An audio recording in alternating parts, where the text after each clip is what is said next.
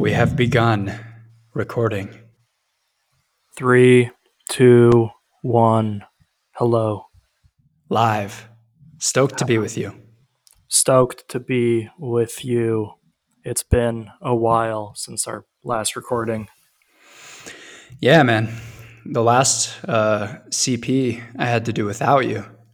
Did you listen? No, I didn't even realize that there was another one. What did you do? I uh, recorded me smoking for the last time. This Oh, time, okay. actually, for the last time. Uh, and I called you to try and have you on it, but you weren't available. Um, Ah, okay. I do remember the call. yeah, so I commemorated the moment with Weira, who is now not my girlfriend. Uh, Topsy turvy, we'll see. But uh, but yeah, man, I've been sober for a fortnight now, a little more. You've been sober for even longer. This is the most sober podcast ever. This is the most sober podcast anyone's ever done. Yeah, I've been sober now for three weeks since the last day of February. And you've been taking ice baths in the Chicago winter or cold showers. I've been taking cold showers. Yeah, not ice baths. Cold showers. They're two minutes long, so it's really nothing to Hmm. write home about. But yeah, I have been doing it almost every day except for two days where I didn't shower. Becoming a legend before our very eyes. Um, yeah, I don't know. I don't know if they do anything, but I feel like it's gotten easier. You know, doing it for the I- I last think- few weeks. Yeah, what you said about the mind over matter probably has value regardless of if there are physiological effects. Yeah. But um, yeah, I'm a big fan of that. I want to start doing that, doing some ice baths. The only thing is like like I wake up and I'll do the breathing exercises, you know, just to psych myself up. That's 11 minutes because it's Oh, three wow. rounds of that. Mm. And then I'd probably lay in bed another like 10 minutes just psyching myself up for this two minute long shower. Wow. So it's not So you do it first thing in the morning. efficient. That's doing it first thing in the morning is an extra level of willpower. well, that's like because I got to get up and do stuff. So like that's when I would shower anyway. hmm Um, Hats off. But the funny thing is, actually, my building today didn't have hot water. Not that I knew about it, but they didn't have hot water all morning. Damn. So you have like an extra edge today. All of the weak people in your building were, you know, in a victim mentality, but you were just a warrior as ever. Yeah, so what I do is I'll wake up, I'll feed my cats, then I just dunk my face in cold water first in like the sink, Mm. Uh, just to prime myself up, and then I'll I'll hop in the shower and actually do the total body. That's smart.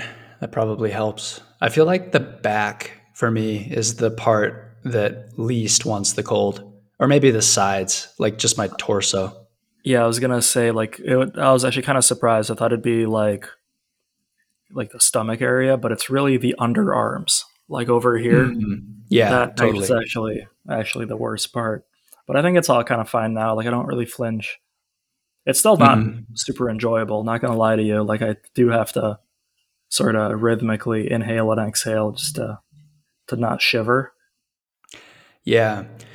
That's a real bummer of I feel like any goal setting or like lifestyle progression, including sobriety. Like for a while I was feeling like all I got to do is get sober and then everything will magically be great, but it's really like that's just step 1 and then it's a long climb to the top of any mountain. I finally, after literally over two weeks, like over the last three days, I've finally been able to sleep all night. Wow. So yeah, you struggled with the sleep for a long time. Over After- two weeks, where I was waking up for like at least an hour in the middle of the night and just kind of like Man. in like a weird state, just kind of like anxious. I had a lot of anxiety the first week, like a lot of anxiety. Yeah. Cannabis is so sticky and tricky. Like like something like tobacco, it's, you know, just a couple days and then you're out of it at least physiologically, maybe not psychologically, but then cannabis like the shit just lingers, the withdrawal symptoms and the I think there's like also something significant psychologically about like the 2 week time frame.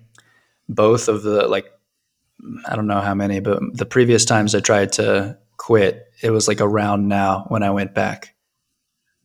Um, yeah, I, I think that tracks. I mean, maybe that's because it was such prolonged use for such a long time, like habitual for at least five years for me. Yeah, I was gonna say that because I feel like your sleep thing is worse than I ever had it. Maybe just because you were like super accustomed to sleeping with it. Yeah. So now finally, like my sleep's normal ish. That's great. Yeah. Are you still having like epic dream adventures? No, uh, but I am having just like a normal amount of dreams. I think is it like humans are supposed to have, hmm um, but That's good. nothing like super vivid or nothing lucid really. Mm. Yeah, I haven't had a lucid dream in a really long time, which is a bummer. I used to have them a lot. Probably just got to keep practicing. Yeah, I used to like if I didn't smoke for three days, I would like immediately have like vivid lucid dreams, and my emotions would be all over the place. But Yeah, that's all. It's all pretty good now. that's my great. appetite's normal, which is also nice. Mm, yeah. Oh, sometimes I think like every drug, every substance has like some addictive quality, but they're just like different time frames. Like tobacco is a shorter time frame. Cannabis is like kind of makes sense because cannabis has like a bigger effect on your state of mind than smoking a cigarette does. Um, so then like the process of getting out of its hooks is longer. And then maybe psychedelics, it's even longer. Maybe like because something like ayahuasca has such a huge effect, it takes like months and months to like truly unhook. Well, definitely for weed, like it's like a new homeostasis. Yeah. Like you're so used to being at a certain frame of mind at a certain time of day or whatever. And yeah. just not doing that is like the difference is is pretty jarring early. And that's a difference between cannabis and psychedelics. Because psychedelics, you have to like work up the courage to do it, and you're not going to be doing it all the time. Cannabis just becomes a part of your lifestyle. Yeah, exactly. But yeah, I don't know. I think it's pretty nice to not be high for once. So I'm gonna not do it for a while. At least, you know, definitely like the smoking aspect wasn't any good. Just inhaling carbon or whatever. Yeah, smoking the lungs isn't ideal. And now that you have a lower tolerance, you could probably get a lot more out of edibles. Yeah, that's true. I'd probably take a five milligram and it would probably mess me up pretty badly. But I am gonna stay away from it for a while. And then Yeah. if the time comes, who knows? Yeah, me too, man. My intention is a year. I want to have a Mm. year totally clean because I was just, I mean, I wasn't going for five years, but I was abusing it worse, I think, than you were. And, uh, and for a while, for a few years. So I think I need a long time to heal from that. Yeah, I think finally next week I'll be able to pass a drug test if that were a thing. Nice. Our uh, Sky Vodka Trading doesn't drug test. No, they've never drug tested. I mean, half the company wouldn't be able to, to you know, work there if that were the case. That's how you know it's money, frat. The bro culture lives on somewhat. it is. Uh, it's not been a blockbuster year for the firm. It's their. It's Really? quite a struggle. Q1, yeah. I'm surprised in these volatile times. Uh, it's I think it's volatile, but I think it's like a little unpredictable. So I think uh, the day trading's good, but the position's getting uh, getting killed. Oh, crushed. Okay. yeah, So, like the institutional investors or whatever players are taking the other side of most of your trades are uh, on the right side of the bank failures. there have been a lot of bank failures, which is bizarre, but it sounds like the bleeding has stopped. This is almost a very historic month. We are teetering on a crazy, chaotic event or collapse of some kind, but not quite there. Did Trump get arrested today or no? Um, I heard he was going to be, but then I kind of haven't heard anything since, so I don't really know what's going on with that. I'll just check the news. Probably, well, I don't know, maybe. He We said he was going to be. He we said definitely had, he though, expected to be. The it was the second largest bank failure in at least the last whatever 50 years since 08, hmm but obviously even before that. So there were a lot of MAGA protesters in Manhattan in anticipation of Trump being arrested, but then there were anti-Trump protesters protesting against the MAGA people. It's like the protest energy has superseded what was being protested because it looks like he didn't even get arrested. Yeah, people are saying that he's going to somehow use this to like launch himself into a stronger position for his next presidential run. I don't really know how that's going to work out. All I know is if he wins, the U.S. is probably on the path to world, or to rather, civil war. World War Three, maybe after that. Civil War, probably. Well, I don't know. I don't know if that's really. I don't know if any of these things are really viable anymore. Um, I don't know either, but it seems to only get crazier. But definitely some sort of, I don't know, economic collapse. He is. Do you know what they're getting him for? It's the Stormy Daniels thing. Yeah, it's so dumb. It's like he used campaign funds to pay off a hooker. Yeah, it's like not something that would normally be a felony, right? Well, I don't know about that, but like the man incited a riot on Capitol Hill, and that seems to be okay. But he pays a hooker. Did he? I mean, I haven't he been following the did. January 6th stuff closely, but he did explicitly say not to be violent. And there was like video released of Capitol Police, FBI people like ushering the MAGA people in the Capitol. I know that there was video release recently of them ushering them in, but that doesn't change the like we were all there and we saw it happen live. Like people seem to have short-term memories. Now, yeah, okay, some people were ushered in, some people were violent, like police shot at them. There's videos of them like crushing the doors. Like yeah. none of that stuff was fake. Like that all happened. Yeah, I mean, and those people definitely are some unhinged loons, no doubt about that. Like it's I'm conflicted because this guy, what's his name? The guy they call the QAnon shaman. Oh yeah, that guy. What's his fucking name? I don't remember, but it, it seems like he was unjustly imprisoned like he didn't actually do anything wrong like i saw a video of him saying like everyone go home don't be violent um, but i also feel like he should get more than four years for going as the qanon shaman yeah i don't know like what the law you know says but you probably can't be in that room regardless so some sort of fine is warranted even if it was peaceful I'm sure something's warranted, but yeah, four years in prison is crazy. Like, you know, if you peacefully walked into the White House with a mob of people, that's still like they should shoot you. I don't know about that. like, there should be some, call it hallowed ground or whatever, that like needs to be off limits. You can't just, mm. you know, march in and protest. Deep down, know. you're just a a Texas estate owner with a shotgun ready to shoot any trespassers. Well, like, okay, if you are in your home, you're just like, I'm in my home, I'm on my computer doing whatever, and my doorman ushers in 20 people into my bedroom. I should shoot those people. wow, man. So extreme. You could, you could just start by telling them to leave. What are they doing here? Why do some of them have duct tape and zip ties? What's going on? okay, yeah, maybe 18 of them don't, two of them do. Like, still, that's too do that's too too many, you know. uh, I'm disgusted by the world. I don't know what to talk about because this world is a clown circus, and we've talked enough about drugs. What do we talk about? Uh, let's talk about your relationship. You had some trials and tribulations. What's been going on with that? Yeah. Um, man. How did this all happen? At many points during the relationship, we've had different fights, and she's had this tendency to uh, just like hurl negativity at me in the metaverse. And I'll open my phone and see like 50 messages from her, all just from an angry place, like texting her upset thoughts in real time with no filter. And I've said, like, you can't do that. Like, if this continues, our relationship can't continue. You just can't do that. And so then it would stop. Um, but then, yeah, in the last few weeks, like, I wasn't really feeling good with her. We had a few fights.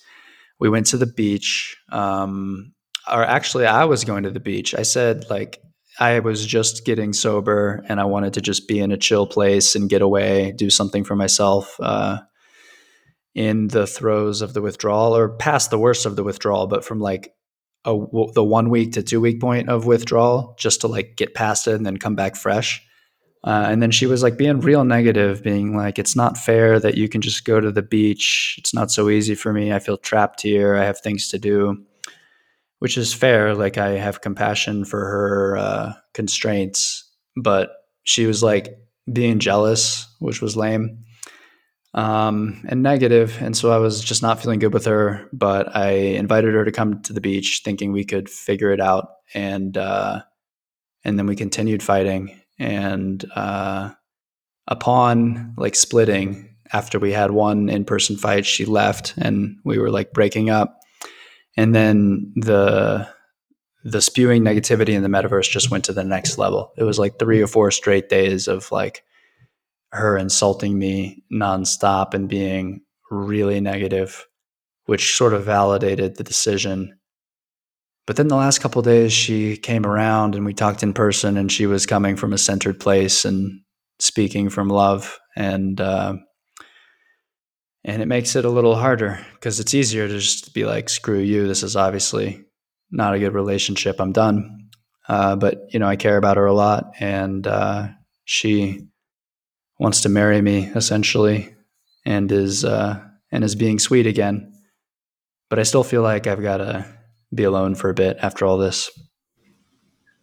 Yeah, man. Like from an outsider's perspective, obviously I don't have the full story, but like there's some some pretty severe red flags there where I would like be like, yo, pump the brakes a little bit.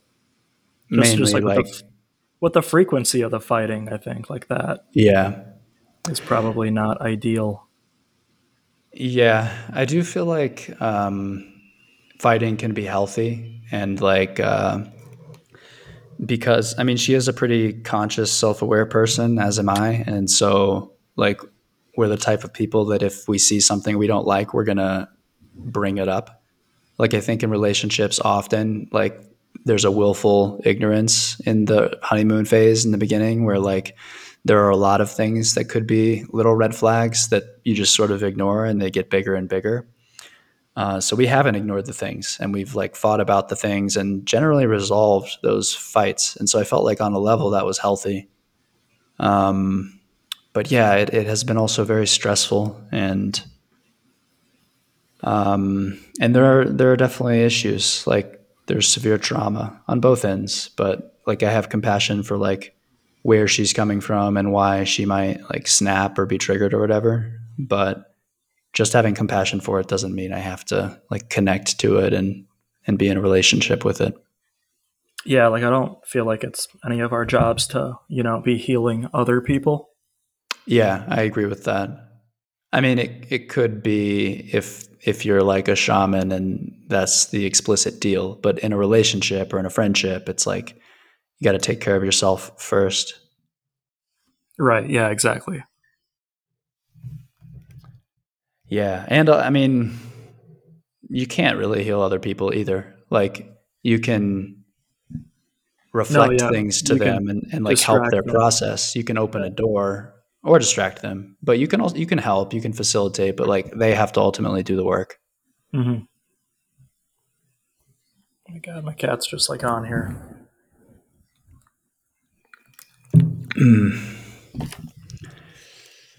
It's uh I feel like it's tough for me to find a partner.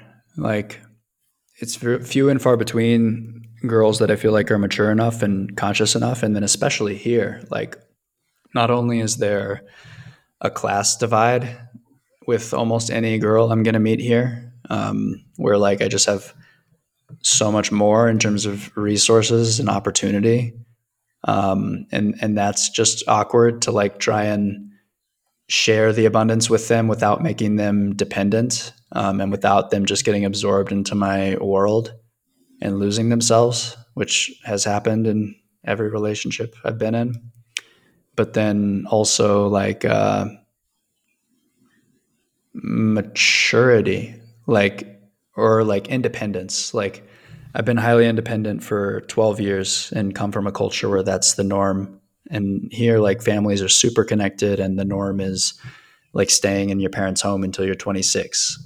because Mhm. of the class and the scarcity and also just like connectedness. So I feel like uh, it's rare to meet someone who is like really just in their own good, healthy, mature energy.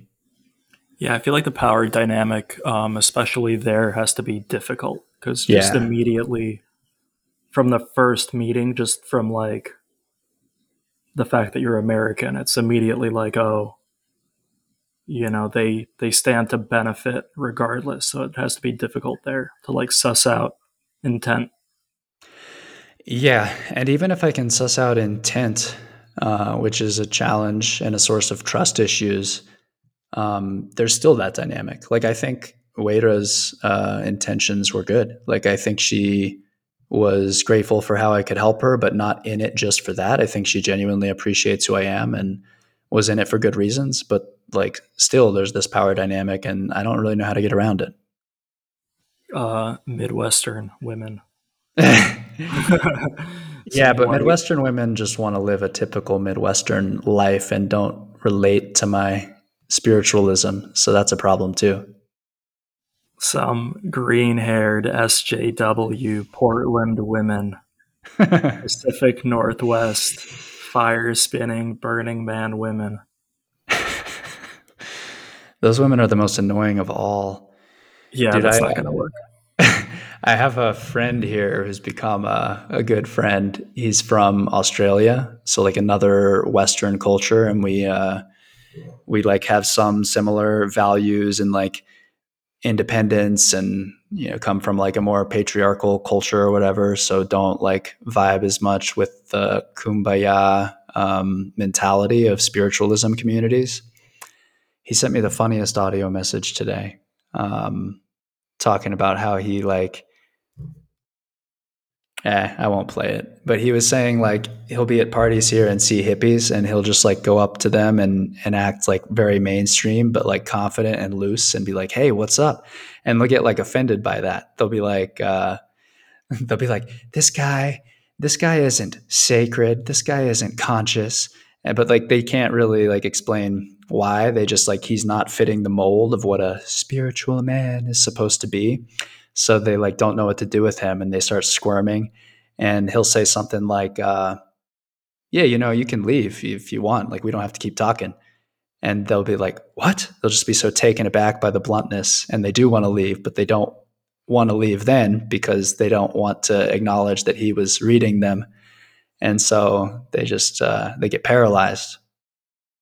That's pretty funny. Is that that's like the common, I guess, white person that's there, or is this just everybody Yeah. there in general? No, it's not everybody here. Um, it is diverse, uh, and there is like a lesser sect of like Christians or more conventional white people, but the predominant like hippie crowd of white people are like ask me like for instance it's uh what's it called um Paucha, no, Pauca, Pawkar Raymi, I think it's called, the equinox. Um, and it's like the Andean uh, celebration of the equinox. So there's all these ceremonies happening today. And they, uh, you know, they get together, they bow to the four directions, they assemble a lot of flowers, they make offerings to the river, they do a temescal. And it's like all these things you're supposed to do. And the other day I was getting breakfast, and this woman who's also into plant medicine was like, uh, hey, so uh, so what are you doing tomorrow? For what ceremonies are you doing tomorrow? And I'm like, oh, I don't really have any plans. Every day is a ceremony. I can you know, meditate like I do every day. Yeah. And uh, I mean, I guess we're doing something here. Like I am considering that it's the equinox and it's a good time. We could title this "Spring Has Sprung" or some shit. But It is the first new moon of spring. boom, Boom. it's a new moon now. yeah, tonight. Wow, epic. And I started sobriety on the full moon, so now I'm super powered on continuing that intention. Beautiful. This is the new sober moon, the first sober moon. First sober moon. But anyway, I was like, I told this woman, like, no, I don't have plans. And she was like, ah. And it's like, maybe I was just projecting, but there's this sense that like you, you're not viewed as conscious if you're not doing the spiritual thing and, and going and making the river offerings. And so that is the crowd here. It's like, you know, you've got to be holding a sacred gym and, and praying to it and, and going and making river offerings every Saturday. And if you don't like talk that talk and and fit into that social mold and be a pussy if you're a man, then you're sort of like an outsider. I was gonna like say, it. yeah, like the type of guy that actually does that stuff. There's no way anyone's actually into that shit. I think like how I think how guys convince themselves women, they are. And I think like women at first are like fooled by them. Like they think that they yeah. have some wisdom that it's like a con. It's just like a long con of like, oh, I know something that you don't, and I will I'll let you in on it. Yeah. But there's nothing there. There's nothing behind the curtain. It's the Terence McKenna game. It's like I'll talk like a pussy and be ostensibly beta, but have some vague mystique that makes you think maybe I'm a spiritual alpha. I like Alan Watts. He's got a good voice. Alan Watts is the man. Yeah, he was good. And he also didn't take himself or any of the beliefs too seriously, which is super refreshing. Well, he was like a Zen guy, right? Yeah, but like even when he would share Zen proverbs or whatever, he would be like, "This is just a story I heard, and it resonates with me and makes me feel good about life and uh, and makes sense. So take from it what you will." He's not trying to like disseminate truth or you know be yeah. high and mighty. Yeah, I like that because you know a lot of these guys are just like working on some sort of ultimate commune harem end game. so it's all just total bullshit. It's all still. Yeah, but they're know. never going to succeed because the women own them in these communities. Like the alphas are the women. Like uh, that could totally, hundred percent. Yeah, because any guy who's like, you know, adorning himself with all the flowers and and speaking how you're supposed to speak is falling into a frame that's not his own. He's just like conforming, and uh, which is why I like being an outsider here because I can be myself, and then people are starting to get drawn to that. Like I'm going to start a men's circle, but instead of it being like the typical touchy feely thing that often happens in men's circles, it'll be like you know part sitting around a fire talking and part poker, so you can just come and play poker and fuck around if you want. So uh, so it's a cool opportunity to like be an actual man here, but uh, but the guys who just fall into the social scene, like it's it's definitely run by the women because it is more like a lot of women can be pretty authentic in that, you know, like they're uh, they genuinely are about relationships and and totally sincere when they're making the river offerings, and so like they're in their power as they're doing these things rather than pretending to fit in. Yeah, I buy that. They also have a lot of masculine energy, like more than me sometimes. I have a long way to grow. Like I'll I'll encounter women like this woman who uh, you know, confronted me at breakfast and uh and like they are in this vibe of uh of like being more men than men, as a lot of women in the US are. Like they have a lot of masculine energy and they're like pretty loud, taking up a lot of space and uh and yeah, guys have catching up to do. Yeah, man. I don't. I don't know. Um, I feel like in like these YouTube circles where they're trying to like help men out, it ends up always going towards, um, like you gotta meet Eastern women, like you gotta go to the Middle East, you gotta go to Asia, you gotta go to. Mm-hmm. I mean, um, I hear that. you know, Eastern Europe. But like none of that's accurate at all. I hear like, wanting to meet a run, woman from a more conservative culture. But those women run their households. No one's more cucked at home than those people, but they just like project masculinity out of their homes. Probably why? Which people? All all of these cultures. Every culture other than the West? I think every culture in general, man, women run the household. Like behind yeah, I tend to think. I tend to think in a monogamous relationship, women run the household. Um, yeah, I guess maybe not like in Saudi Arabia where they have four wives and it's tough to oh, know which yeah, for one. sure not.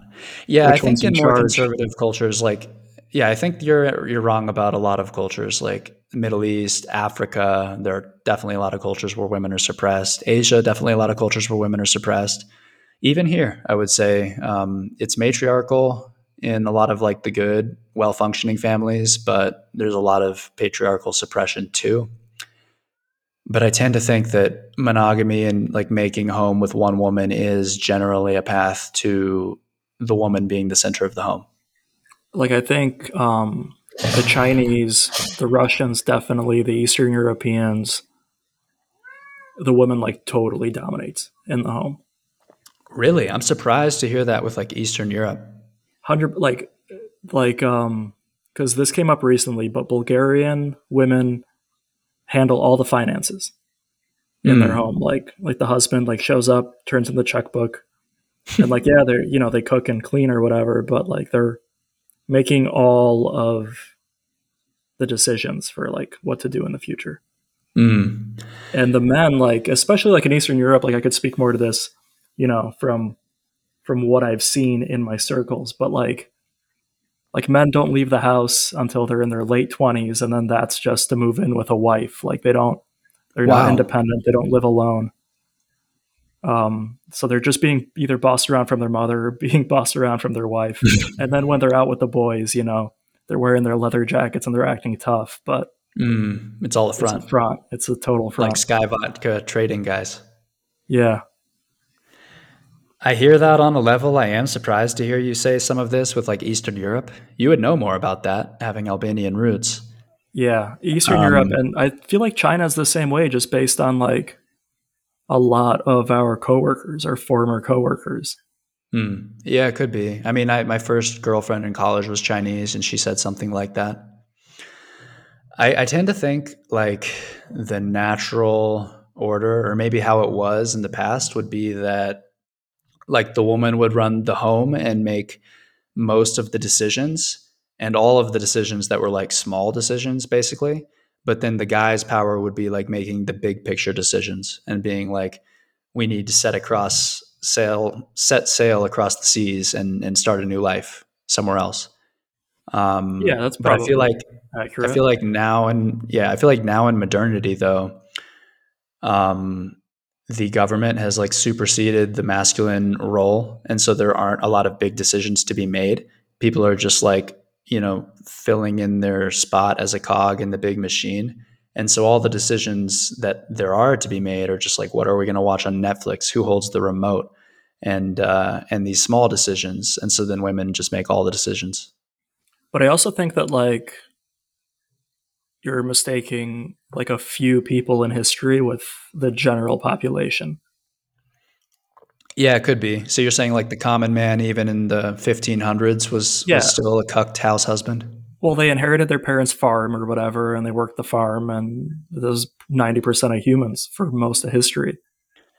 Yeah. And they didn't leave their I hometown. Mean, pretty much just wage slaves. Yeah. But then, like, you know, a handful of people sailed across the ocean or mm. whatever, like saw it out mm. there. And there's still like titans of industry today. So what I'm hearing from you is men are oppressed. a little bit, yeah, but it's like a self-imposed oppression through like too much entertainment, maybe even. Mm, yeah, yeah. Like Netflix is a real problem. Oh, for sure. I mean, I think modernity is fucked. I might disagree about like I still think like in the world at large, women are more suppressed than men. Like there are some oh, cultures yeah. where women are just really fucking suppressed. Um, yeah, but I, I definitely agree as far as modernity goes. I think like in an over entertained, unconscious, modern, developed culture, um, guys are just lost puppies and uh, and that's a lot of why I felt like I had to move to a place like this and start something new. That definitely oh. seems to be like a trend that's increasing, just like prolonged adolescence in men.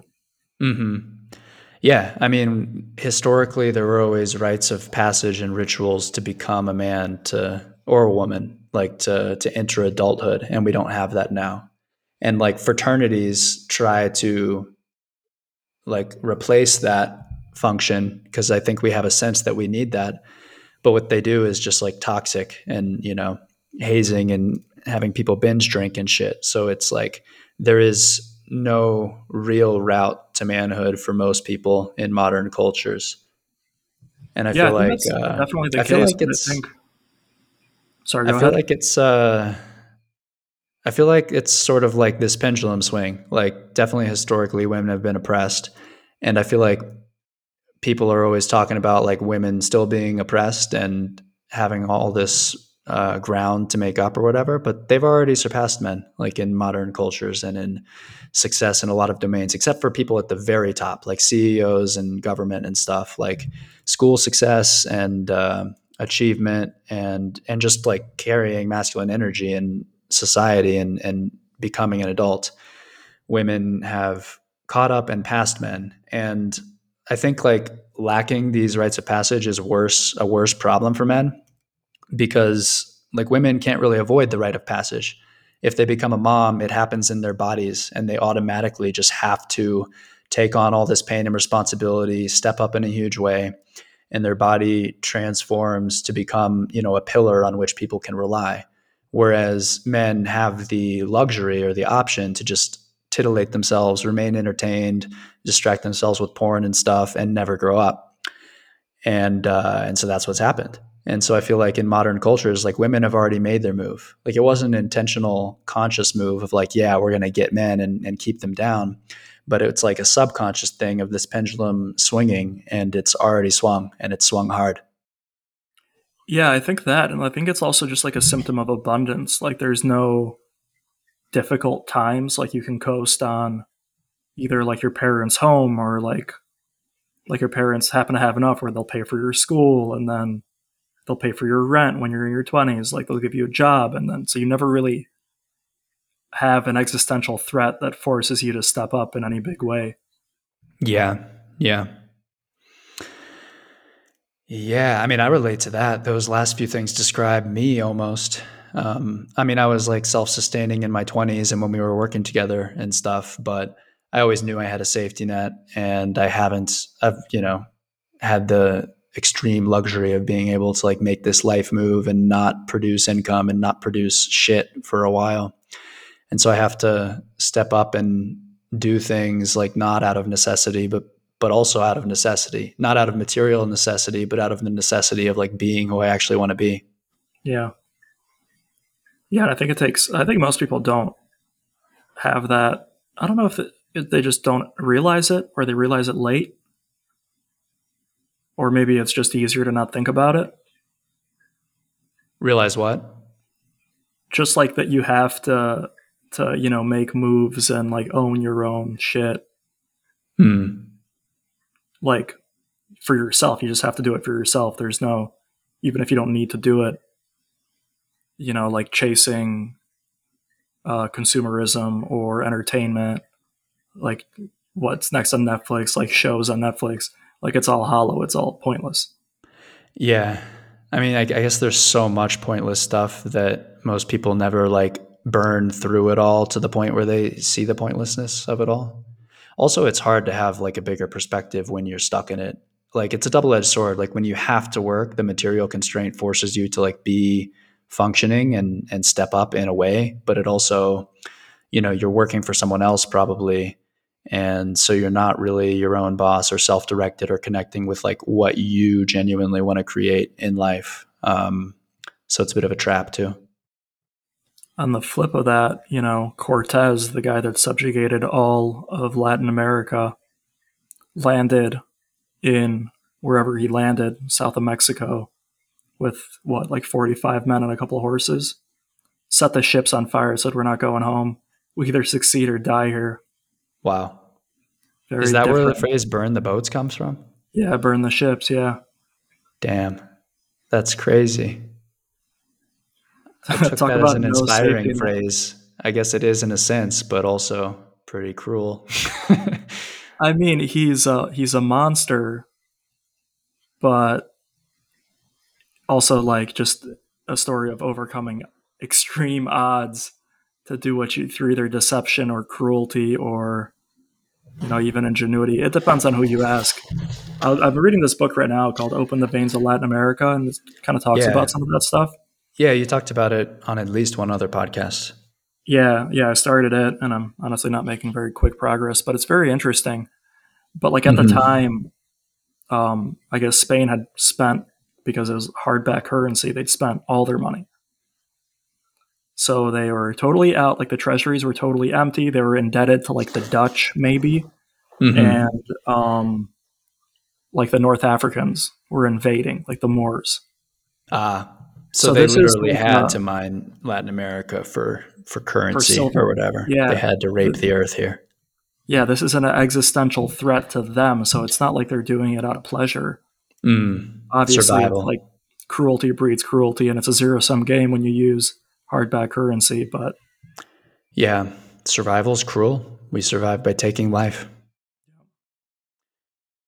Yeah, I mean, there's two sides to it. Like, we talk a lot about how horrible it all was, but I think that it was also, I think from the biggest perspective, everything's necessary. Everything's a part of the overall Tao or plan or evolution. And in the past, um, you know, we've been chained to the earth and slaves to our biology um, and matriarchal too. So I guess it was necessary for this masculine energy to come and out of necessity to survive, fuck shit up. we also just have no idea how where the world would be. Like it's impossible to know how a different choice would have cascaded down. So it's really pointless to like place morality on anyone's decisions. Yeah, I agree with that too. I don't even think it makes sense so much to talk about other hypothetical outcomes. I mean, everything's Right. everything's causes and conditions. Right. Do you think the Earth is a school? I mean, in a in a way, everything's like a lesson. So yes, but in a very abstract way. Hmm. I don't think we graduate.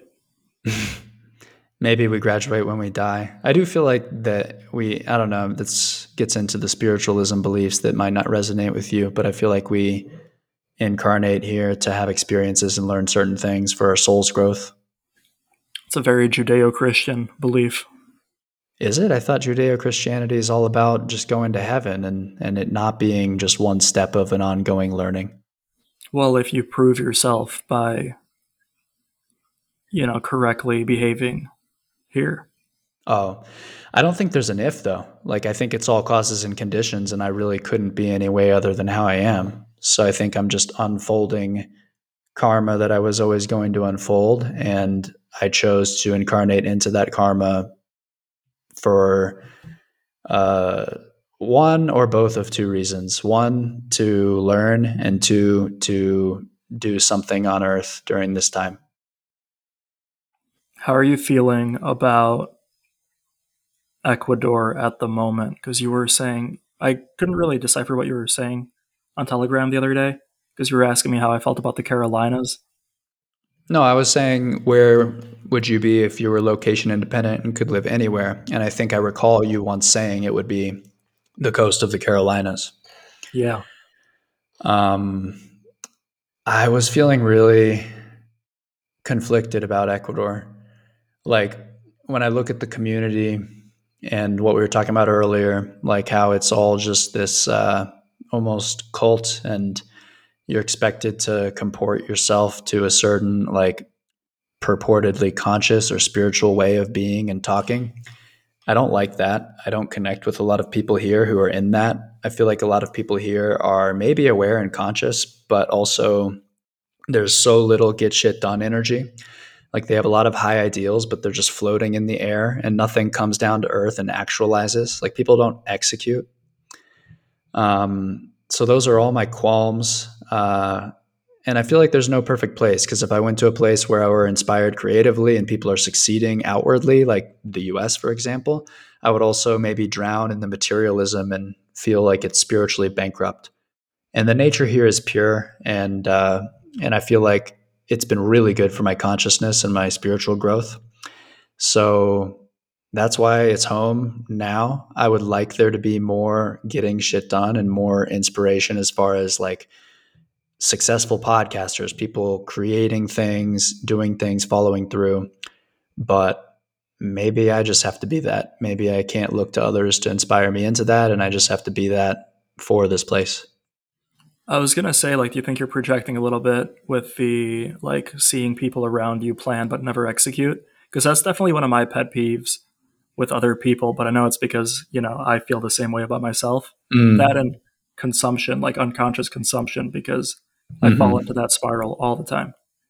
Yeah, I think definitely. I think I'm projecting. I think everything's projecting. Like I, Yeah. I think we manifest our outward reality from the inside. So everything we're seeing is a reflection of us. And so, yeah, I wound up in a place where people are like aware of a lot of things happening in the world and conscious and have good ideals, but not succeeding and and you're really floundering. And that's what I was doing for a while.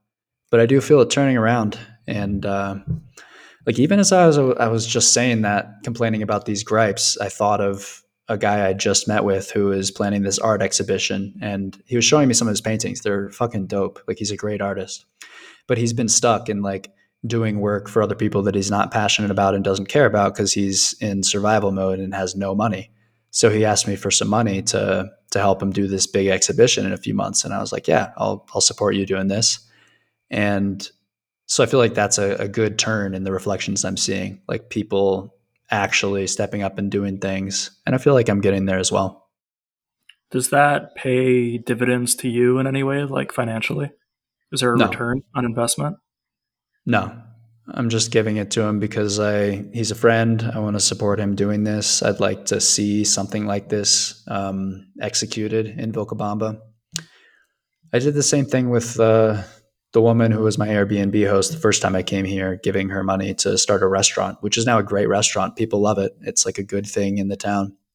And uh, like I've been in this position where I have, you know, enough money that I never have to worry about money and that I can be super generous and I can be like in an empowered place of being generous. Um, and so, yeah, I want to do that because I want to make the reflection around me in this place uh, better. Yeah. I mean, it's still like, I still look at things like, you know, Joe Rogan experience and successful podcasts in the US and writers and like the creative people in a place like Southern California. And I feel like that was wild. Is Lyra okay?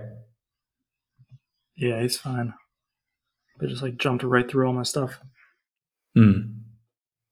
I feel like much much like your feral cat wrecking shit, uh, the places like the US that have those things I'm looking for have a lot of shadows as well.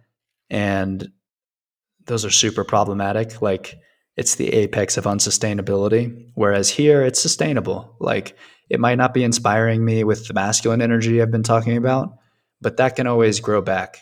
It has the pure nature and the land that's actually healthy and the people who want to be conscious and are kind. And uh and so yeah, I think I think that's why now I feel like this is home, even though I have a lot of complaints. Um, I'm going to be able to get permanent residency in four months, which will be sweet. And then for two years, I am able to travel half the year other places, and then after that, I can do whatever I want and have residency here. So yeah, I'm I'm getting there, and I feel like this is a leg to stand on that makes a lot of sense. It's I feel like the US is arguably the most masculine country and Ecuador is arguably the most feminine country. Like I was telling you, like Ecuador is so fucking small because it just kept ceding its territory to all these aggressors. And uh, it's just this little country, but it's connected to the earth and the heart, and uh, and it's caring, and uh, the people are down to earth. And as much as I love masculine energy, I have to say that like you can't it's a lot harder to heal a broken feminine with a strong masculine than it is to heal a broken masculine with a strong feminine. Like the you can regrow shit from a strong feminine base and then get the healthy masculine again. But if you only have the masculine, it's going to be World War Three. Yeah, that's probably accurate. That's probably a good place to end it, honestly. Hmm. So the future is female, and then male, As- and as then always. everything, and then post gender. Post, yeah, we're gonna post gender where there are no male and female. Yeah, I mean, all these labels are just labels. Like there's a Said quote. What's his name? Edward Said. I quoted it in my thesis. I should know his name, but uh, he wrote a lot about um, like Asia and other cultures. I think he had a book, Orientalism, maybe. Um, and he said like all these labels, like woman or Muslim or any label, is just like the very surface. And once you dig into things for even a second, and there's so much more depth in the label. Don't dig too deep though, or you'll find organs that differ from each other. Yeah, can't have that. Male and female, explicit biological organs that No, dude, biology is not real. behavior. Don't, don't be a, don't be anti-trans, and don't Sorry. associate me with anti-trans. I'm already thought of as anti-trans. Yeah, here we go. You're a transphobe, homophobe. yes, I, because I look down and I say that's a penis. I'm a transphobe. it's fucked up, dude. That's a woman's penis. it's a huge clit. Yeah.